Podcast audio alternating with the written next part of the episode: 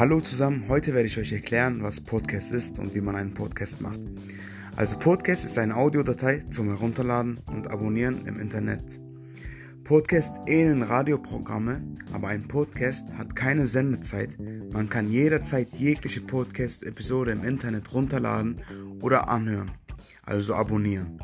Vom, äh, das Abonnieren vom Podcast sind natürlich kostenlos.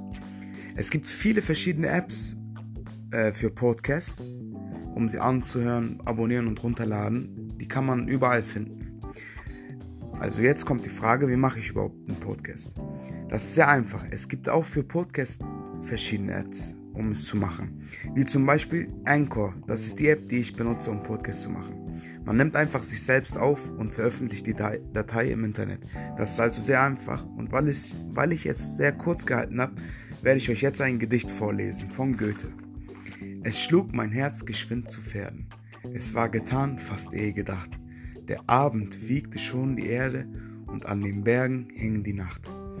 Schon stand im Nebelkleid die Eiche, ein aufgetürmter Riese da, wo Finsternis aus dem Gesträuche mit hunderten schwarzen Augen sah. Der Mond von einem Wolkenhügel sah kläglich aus dem Duft hervor.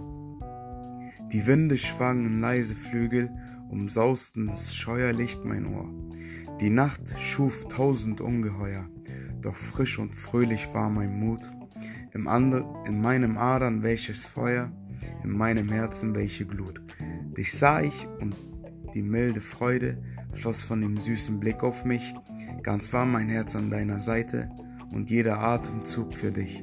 Ein rosafarbenes Frühlingswetter umgab das liebliche Gesicht und Zärtlichkeit für mich, ihr Götter, ich hoffe es, ich, verd ich verdient es nicht. Doch ach, schon mit der Morgensonne frängt mir der Abschied mir das Herz, in deinem Küssen welche Wonne, in deinem Auge welcher Schmerz. Ich ging, du standest und saßt zu Erden und sahst mir nach mit nassem Blick, und doch welch Glück geliebt zu werden, und lieben Götter, welch ein Glück.